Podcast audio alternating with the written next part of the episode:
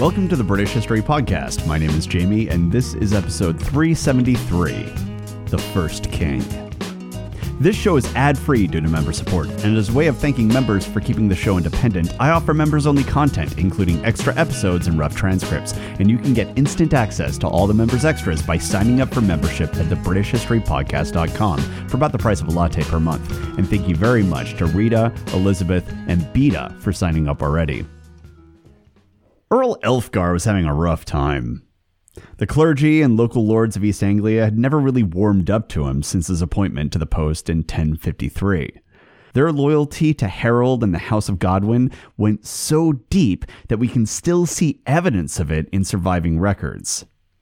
So Elfgar's governance over East Anglia was likely difficult. Every move he made was likely being hampered by an intransigent local aristocracy who saw him as nothing more than a carpetbagger. But I suppose that is the price you sometimes have to pay for a large territory and an important title that was just handed to you because, you know, you're from the right family. But that title and territory wasn't without its own problems, because soon thereafter the king, pushed by the House of Godwin, took Norfolk away from Elfgar, which was fully one half of his earldom, and then he gave it to Gurth Godwinson. And I'm sure that they made excuses when this happened and claimed that it would make governing easier since it would be throwing a bone to the locals who wanted to serve under a Godwinson. But as far as Elfgar was concerned, he was still sitting there with now half of the earldom that he had before. And then suddenly, Earl Siward of Northumbria died, and that earldom became available, which probably seemed like a really good solution to this problem. Elfgar could just move up to Northumbria and get away from these grumpy East Anglians. He could have a fresh start and a full earldom. And then the East Anglians could finally get the Godwinson they'd wanted all along. It probably seemed like everything was lining up for this. But then they gave Northumbria to Tostig. And as we talked about last episode, there were good reasons to give that region to Tostig. But here's the thing about Tostig, because we really haven't spoken much about him. Tostig was a whole thing. Apparently, Tostig and Harold Godwinson did have some things in common. They were both handsome, responsible, and brave. Both were rather serious and competent and tended to play their cards close to their chests. But in almost every other way, the two men were quite different. Harold was welcoming and had a friendly demeanor, whereas Tostig was a bit more closed off. Harold was tall, Tostig wasn't. Harold was easygoing, and he'd discuss his plans with his companions and didn't even mind being contradicted. Tostig, on the other hand, was secretive and despised dissension. Harold tended to seek out fun, whereas Tostig was focused intensely on the task at hand. According to records, Tostig was deeply religious. He was also inflexible on his convictions, and apparently he didn't even use foul language. While Harold, Harold could fucking hang. Finally, Tostig was known for being absolutely ruthless in his pursuit of evildoers. Though how you'd feel about that trait probably came down to whether or not Tostig felt you were an evildoer. So while Harold was the fun brother who had a lot of friends and knew how to work a crowd, Tostig, on the other hand, was the taciturn loner who kept his own counsel and who would ruthlessly pursue you to the ends of the earth if he had a beef with you. And recently, he'd been beefing with Elfgar's family. And it was this creepy Stannis Baratheon type dude who just got the lands that Elfgar wanted. So you can imagine how this probably made the Lord feel, right? And version E of the Chronicle tells us that it was at about this point where things in the English court went completely off the rails. The document reports that when Elfgar heard the news, words escaped him against his will. As for what those words were, well, it's a glorious mess of a situation. Here's the quote. Quote, he was charged with being a traitor to the king and to all the people of the country. And he admitted this before all the people who were assembled there, though the words escaped him against his will. So he found out he wasn't getting the earldom he wanted and blurted out something treasonous against the king and the entire kingdom in response. I love this guy. Now, unfortunately, the scribes don't give us a transcript of what was said, but I bet it was epic and more than a little threatening, because this sounds like he had a total meltdown in court when Tostig got Northumbria. And so he probably said some things he shouldn't have. Something bad enough that he got himself outlawed. And being exiled from England for running his mouth really would have made a fitting end to what had been a truly awful few years for the Earl, now turned exile. Only it wasn't an end for Elfgar, was it? No, because Elfgar, faced with this exile, realized something important. He was fucking Elfgar. And if this king and his council of thieves thought that they could take Norfolk, Northumbria, and then all of East Anglia from him without any consequences, then they were out of their minds. This demanded a response, and Elfgar knew exactly the kind of response that these Godwinsons and their puppet king would understand. Some goddamn pirates.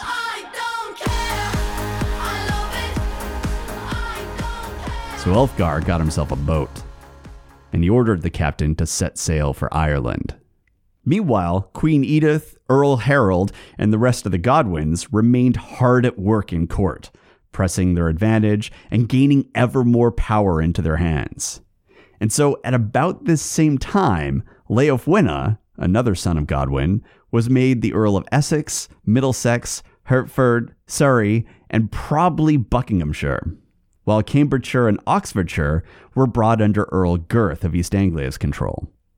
And while we can't say for certain precisely who was responsible for this rapid acquisition of power, it is interesting that as soon as Queen Edith changed her focus and began working to support her brothers, her brothers suddenly became incredibly powerful.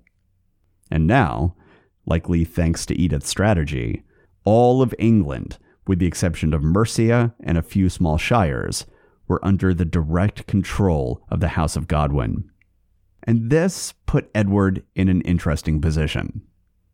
If he wanted to rule as king, rather than as a mere puppet of the Godwinsons, he would need a free hand. And since the Godwinsons had gained control over almost all of England and had divvied it up amongst themselves, that meant that Edward's freedom of action wouldn't come from having a rival faction support him, like had been the case in the early 1050s. Instead, conflict between the Godwinsons was probably Edward's last and best hope at regaining some semblance of independent rule. And so it does make you wonder if Edward saw this and was working in the margins to create some of the chaos that we see later on in the story. Unfortunately, our sources are scant, so we can't know for sure what role, if any, King Edward played in the Godwinsons' growing family drama. But it was going to get dramatic. Meanwhile, in Ireland, Elfgar was hard at work. If England had learned anything about King Edward, it was that he threw outlawry and exile around freely. He had no compunctions about kicking you out of his kingdom. But he also revoked the exiles just as freely. Provided, of course, that you gave him a reason to do so. And most recently, the Godwins had shown that pirates were a pretty good motivator for the king. So Elfgar decided to take a page out of their playbook, and he went on a hiring spree.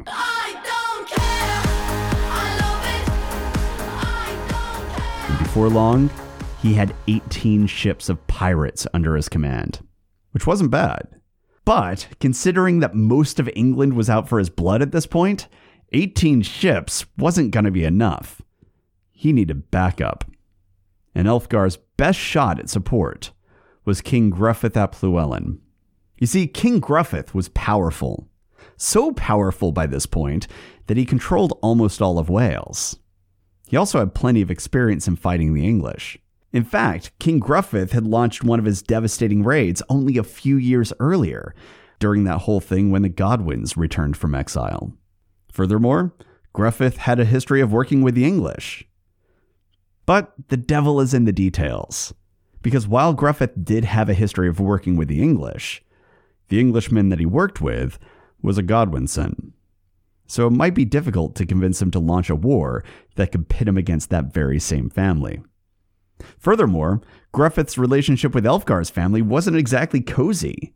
In fact, pretty soon after Gruffydd became king in 1039, he killed Elfgar's uncle, Edwin, in an ambush. The truth is, there were plenty of reasons for a rivalry between Elfgar and Gruffydd. Plenty of reasons for this Welsh king to either outright refuse Elfgar or capture him in hopes of securing a closer relationship with the Godwinsons. But both men also had some very good reasons to set aside their differences and find a way to make this work.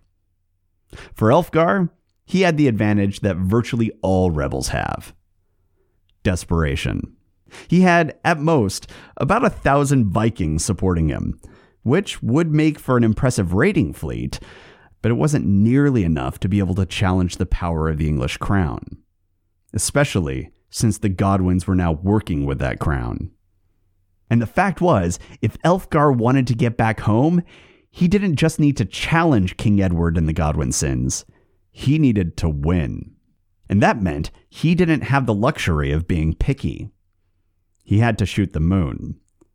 And so while other nobles might have let themselves get carried away with animosity and blood feuds, for Elfgar, he had no choice but to make friends. As for King Gruffydd, well, the timing of all of this couldn't have been better, because this English exile and his Irish pirate fleet were exactly what Gruffydd needed. You see, while England had been locked into a power struggle between the crown and the Godwinsons, King Gruffydd had been locked in a power struggle of his own between King Gruffydd and King Gruffydd, no relation. You see, for 16 years, Gruffydd ap Llywelyn of Gwynedd, the Gruffydd who was meeting with Elfgar, had been relentlessly amassing power in Wales. It had been a long project, and there had been setbacks, including outright treachery within his ranks that threatened to bring the whole thing crashing down around his head. But overall, the last decade and a half had been one of consistent growth for King Gruffydd's power base but it wasn't unchallenged, and his biggest rival was to the south, King Gruffydd ap Rhydderch of Deheubarth. And like the northern King Gruffydd, this southern King Gruffydd had also been amassing a tremendous amount of power. Claiming the right to rule through his father, this southern Gruffydd had expelled the previous king of Deheubarth in 1045. And from that moment on, he had proven himself to be a resolute and formidable ruler, handily expelling incursions from Viking fleets and also resisting invasion attempts by his northern rival, King Gruffydd of Gwynedd. And because King Gruffydd of Gwynedd had larger ambitions than simply holding northern and central Wales, because he wanted to be the first true king of Wales, he had no choice but to defeat King Gruffydd of Deheubarth but that was a tall order. And then along came Elfgar, this crazy, tempestuous English noble who also had a fleet of about a thousand Viking warriors. And he was a guy who was so desperate, he was willing to do just about whatever it took to get some help on his campaign. A campaign, I should add, that ultimately would make King Gruffydd of Gwynedd rather popular, because who doesn't love to raid the English? And that, I suspect, was probably one of the biggest motivators for King Gruffydd of Gwynedd. If he could make this alliance work, the popularity of raiding the English would make mustering an army a lot easier.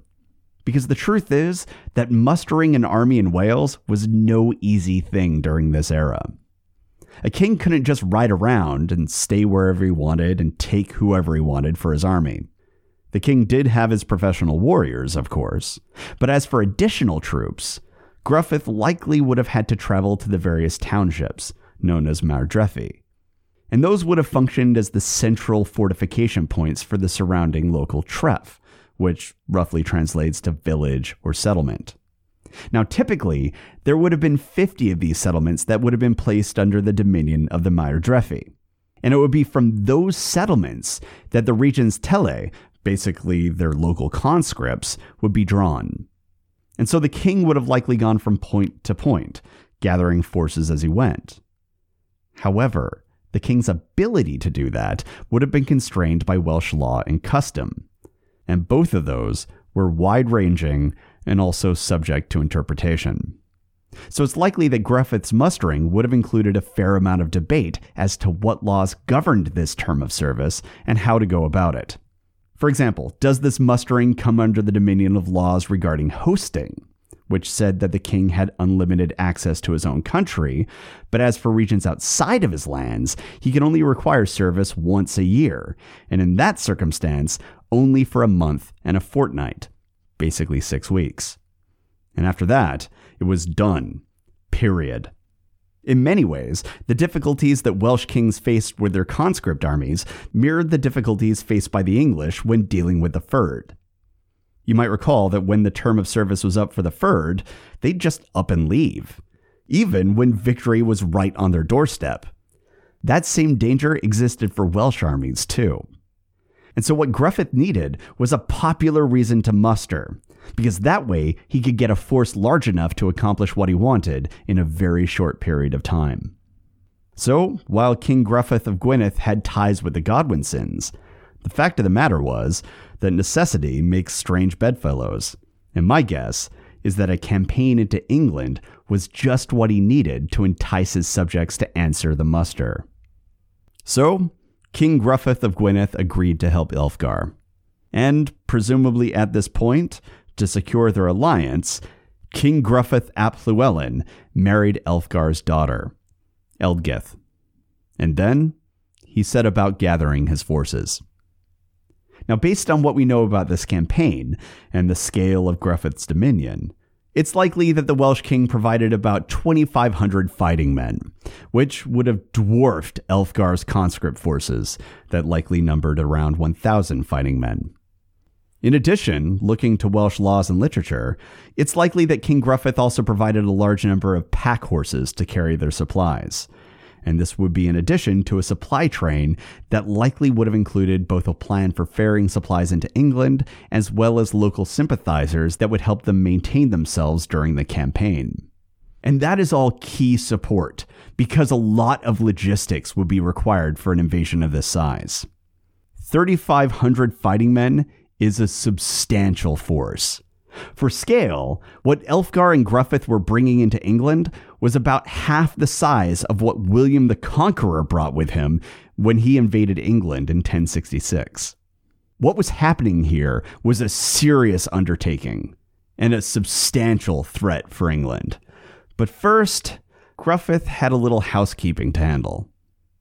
You see, Elfgar and his fleet were headed to Hereford, and as such, they were sailing towards the River Wye. If King Gruffydd of Gwynedd wanted to meet up with them and unite their forces, and if this combined force was to attack Hereford, then he would need to advance through Gwent and Archenfield. And that meant that King Gruffydd of Gwynedd would need to gather his army of about 2,500 soldiers and first march south into the lands of his rival, King Gruffydd of Deheubarth which, I suspect, was the plan all along. And it's thought that King Gruffydd of Gwynedd exploited the rivalries that existed in southern Wales by allying himself with the rulers of Glamorgan, which ultimately would have made this march to join up with Elfgar less of a march and more of an invasion of Deheubarth. An invasion, I should add, that was taking the form of a pincer movement. Gruffydd coming from the north, Glamorgan coming from the east. And suddenly, the southern King Gruffydd had to fight a war on two fronts. It was a brilliant move, and I don't know what role, if any, Elfgar and his forces played in this invasion. Moreover, I don't know how the forces were arrayed, nor the precise details of how any of this played out. Our sources are irritatingly tight lipped about what was one of the most consequential battles in the life of King Gruffydd ap Llywelyn. We're simply told that, quote, Gruffydd ap Llywelyn slew Gruffydd ap Rhydderch, end quote. That's it. A single sentence. And that's criminal, because when Gruffydd of Gwynedd defeated his rival and seized his lands, he ceased being the king of Gwynedd. Gruffydd was now so powerful that Morgannwg and Gwent no longer had any chance of resisting him, and were quickly annexed into his lands. Meaning, in that moment, Gruffydd ap did something that even Rhodri the Great had found to be outside of his grasp. he had annexed the entire region. He had become the first true king of all of Wales. It was something that had never happened before, and it hasn't happened since. It had been 16 years in the making, but now he'd done it. And Gruffydd celebrated this achievement in a way that befit the first king of all of Wales. He invaded England.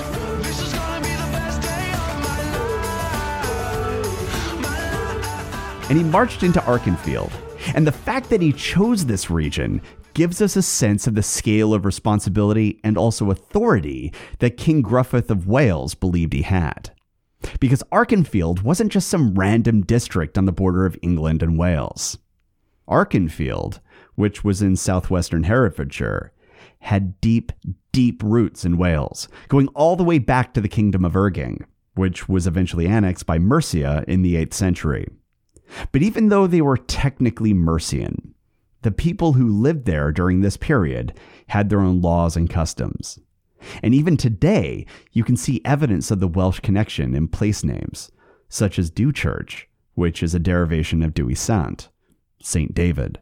In fact, historians have suggested that the cultural conflict centered on this area between the people who lived in the southwestern side of the River Wye, who saw themselves as culturally Welsh, and the people who lived on the other side, who saw themselves as culturally English, was the catalyst for the famous Welsh poem Armes Prydein, which imagined a great alliance of virtually all of the non English people in Britain, Ireland, and even Brittany gathering together and then driving the Saxons out of Britain.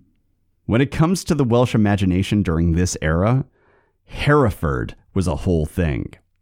And adding even more drama to this move, Hereford also functioned as the administrative center for English operations in the region, meaning that issues of trade, mustering of soldiers, distribution of goods, and all manner of other things ran through that town, meaning it was a key strategic target for any larger campaign into England.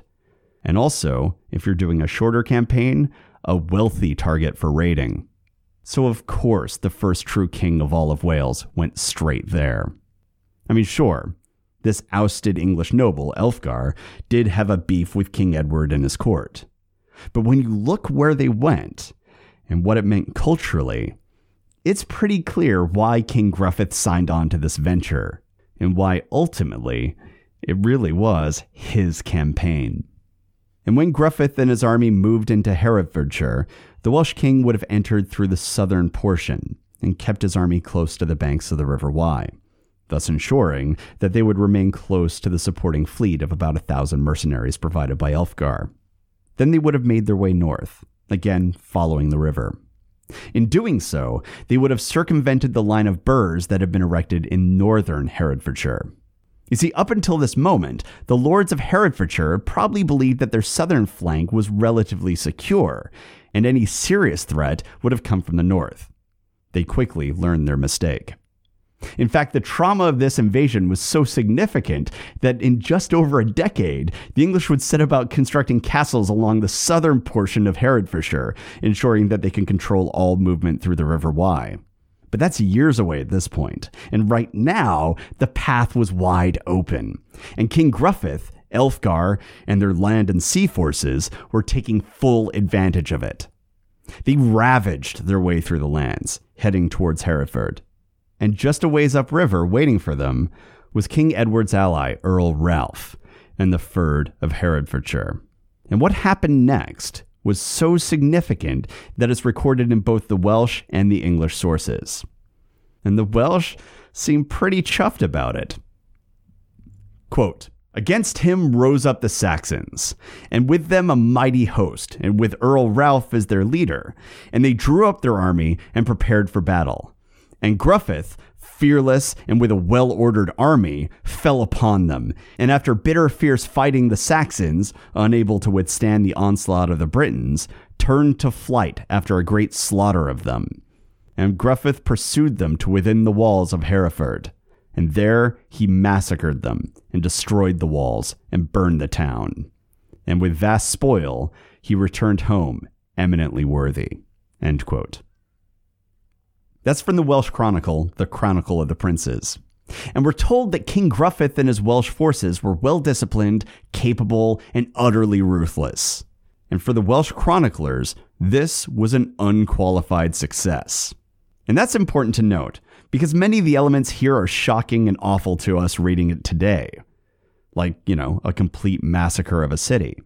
But at the time, this was being written of in a positive light. The slaughter and looting that Gruffydd and his forces carried out was proof of his worthiness to rule. And this was in line with Welsh culture at the time. And so, while such acts don't sound heroic to us today, for the intended audience, this was like the climax of an Avengers film. This was a righteous ass beating. And as such, I'm actually not surprised that Elfgar and his Vikings weren't even mentioned. No reason to share the spotlight especially since the aggrieved Englishman and his mercs only formed a small portion of the overall army. For the Welsh, this was Gruffydd's victory. Elfgar was just a passenger. Now, as you might imagine, the English took a slightly different tone when talking about this. And the various versions of the Chronicle all tell roughly the same story, though with differing levels of detail. Version E of the Chronicle, which is the version that's friendliest to the House of Godwin, gives us the shortest and most casual account.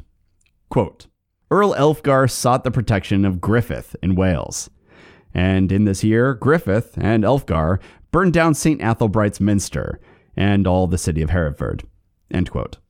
Basically, yeah, Elfgar and Gruffydd caused problems, but we really should move on with our lives.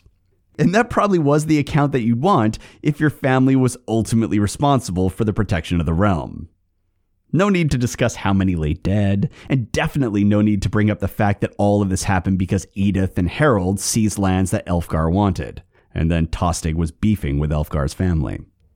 No, just mention what was burned, put the blame on Elfgar and that Welshman who doesn't even get the dignity of a title, and then move on. Now contrast that with version C of the Chronicle, which outright hates the House of Godwin. After detailing how this all had begun because Elfgar had been outlawed despite being completely innocent, according to version C, the account goes on to say that he, quote, then went to Ireland and there got himself a fleet. It was 18 ships apart from his own. And then they went to Wales to King Griffith with that force, and he took them into his protection. And then they gathered a large force with the Irishmen and with the Welsh, and Earl Ralph gathered a large force at Hereford town and there battle was joined. But before any spear had been thrown, the English army fled because they were on horseback, and many were killed there, about four or five hundred men, and they killed none in return. And then they went back to town and burned it with the famous minster which Athelstan, the venerable bishop, had had built. They stripped and robbed it of relics and vestments and everything, and killed the people, and some they carried off. End quote. The Chronicle then tells us that, quote, this slaughter was on 24 October, end quote. You can see how they paint this picture differently. To start with, version C properly titles King Gruffydd, which is nice. But the real star of this show is the level of detail we're given. We're told that Earl Ralph, the king's nephew and his handpicked choice to rule Herefordshire, was tasked with arranging the defense of Hereford. Now, Ralph wasn't just the king's nephew.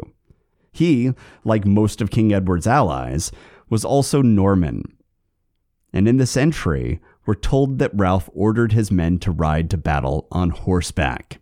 And this form of battle, of open cavalry charges, was a pretty standard Norman method of war. But it wasn't how the English fought. The English had horses. In fact, they rode horses regularly. They even had horses present at many of their battles, but for transport, not for cavalry. Now, granted, some of the elite members of the English military would ride into battle. For quite some time, we've heard occasional references to English cavalry. In fact, you might recall that Alfred led a cavalry force against the Northmen back before he became king. But that really was the exception, and it was restricted to only a select few members of the Wehrad and later Huscarls. Typically, if an English warrior had a horse, he would ride it to the battlefield, then dismount and join the shield wall, because that's how the vast bulk of English warfare was carried out. That was what they were trained for. That was all they trained for. The Fyrd weren't completely untrained. They'd been taught how to fight with a shield and spear. They also knew how to ride horses. But it's a very different thing to ask them to do both of those things at the same time. And yet, you had this Norman Earl ordering the Fyrd to mount up and ride into battle, which would be a little like asking the Air Force to jump onto the back of a pickup truck, grab a rifle, and Mad Max their way through the enemy. The Air Force doesn't have a fast and furious division, so it's probably not going to go very well. And sure enough, this didn't go well for the poor English warriors under their French Earl either. And because this version of the Chronicle isn't all that fond of the Godwins, we're also told that it was a slaughter and we're given casualty numbers. And then the scribes go even further and take the time to point out that not a single Welshman was killed in return. In many ways, the material and detail that we see in version C mirrors what we see in the Welsh Chronicle of the Princes. But not entirely. There is one key difference. Version C is a condemnation.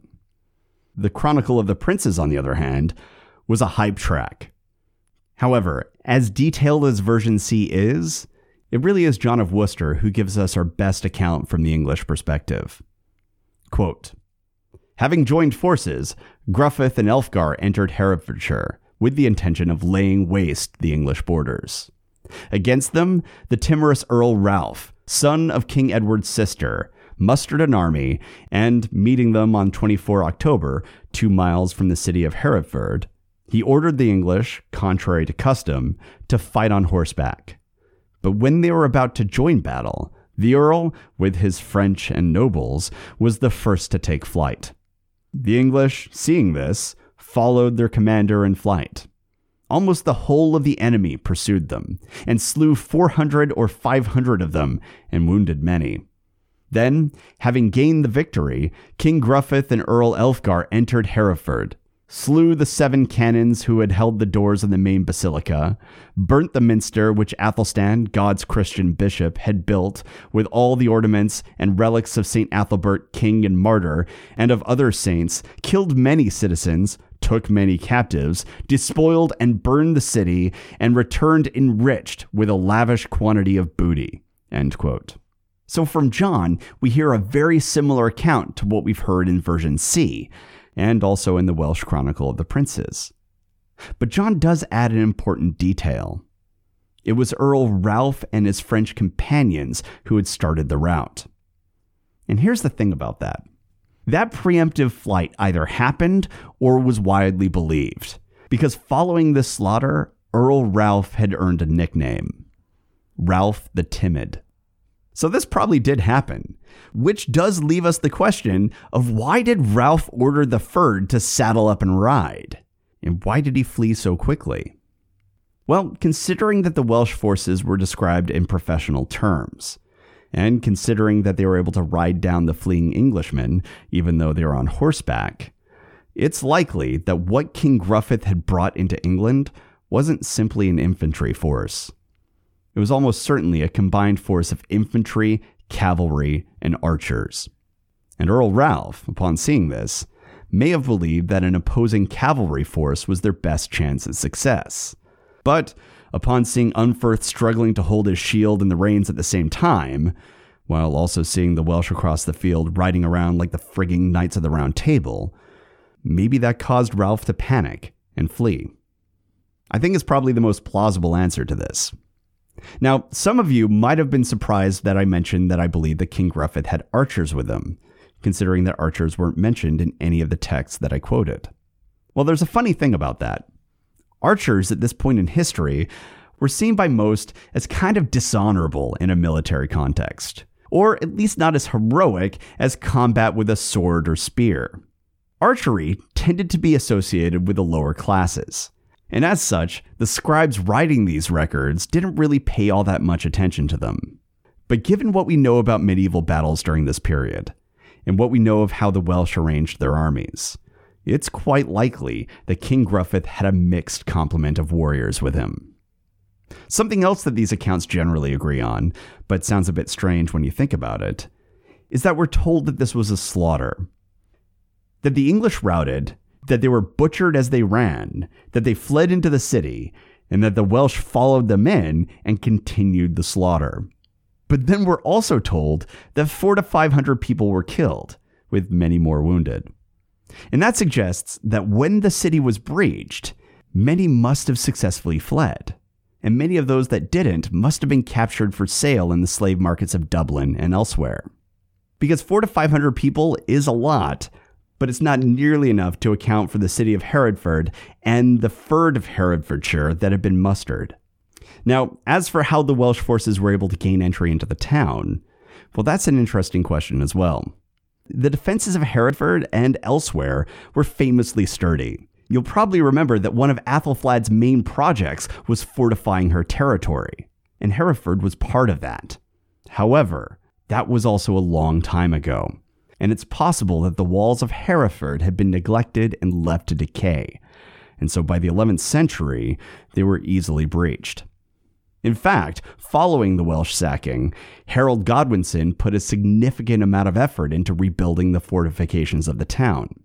Far more than you'd expect if he was just trying to repair some damage from a single battle, which suggests that the walls of the town were a far cry from what they'd been in their heyday. And that certainly could have been part of the reason why the town was so easily breached. Then you also had the possible issue of incompetence.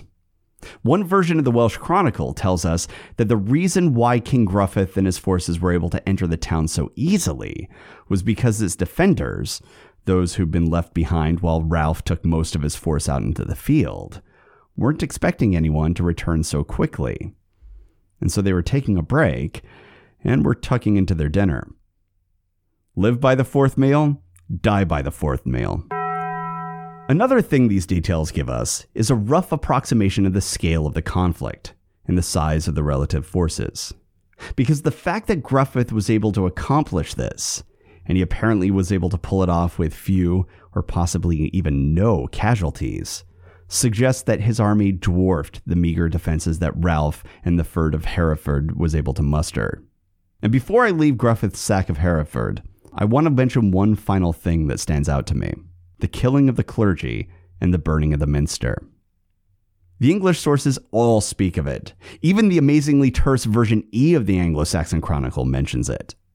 But not the Welsh sources.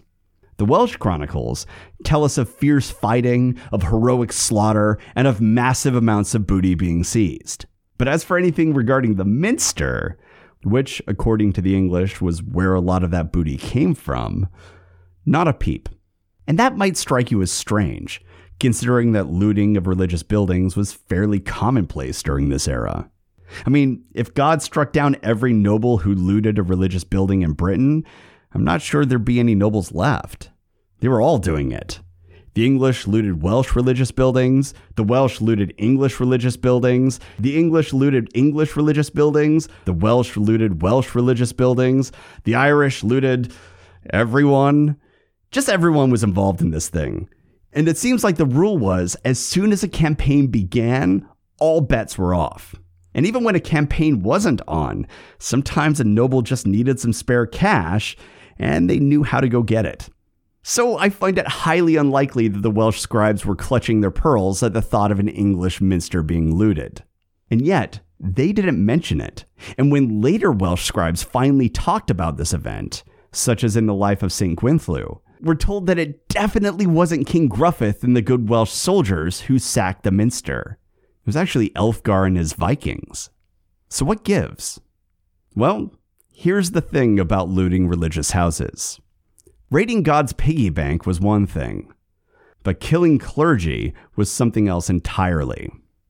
That was abominable. That was shameful. That was unforgivable. Or maybe it could be forgiven, but you better be prepared to pay heavily for the absolution. And according to the English sources, Gruffydd's army didn't just sack and loot the minster, they also killed the clergy. So that took what would have been seen as a heroic story of victory and made it ungodly.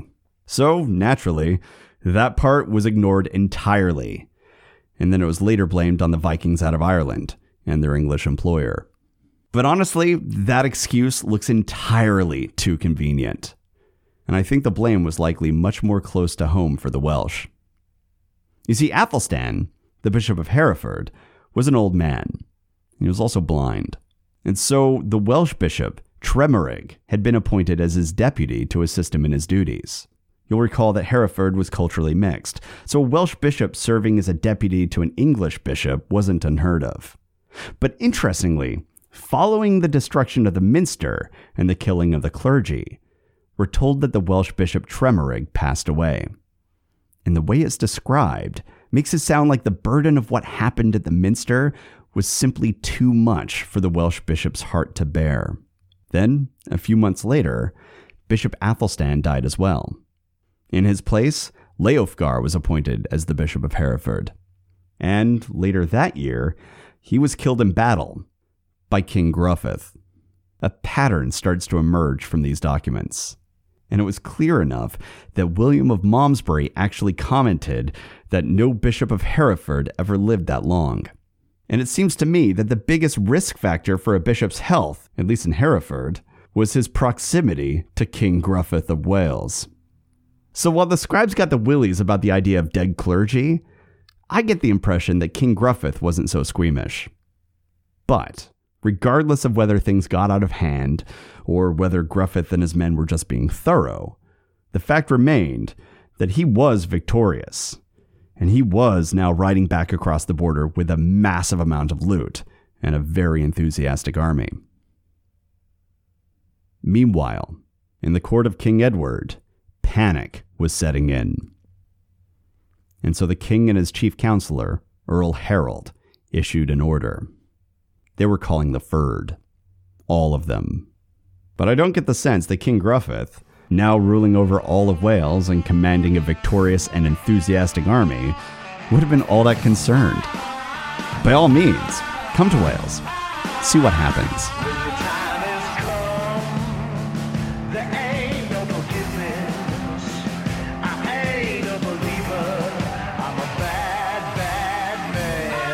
Thanks for listening.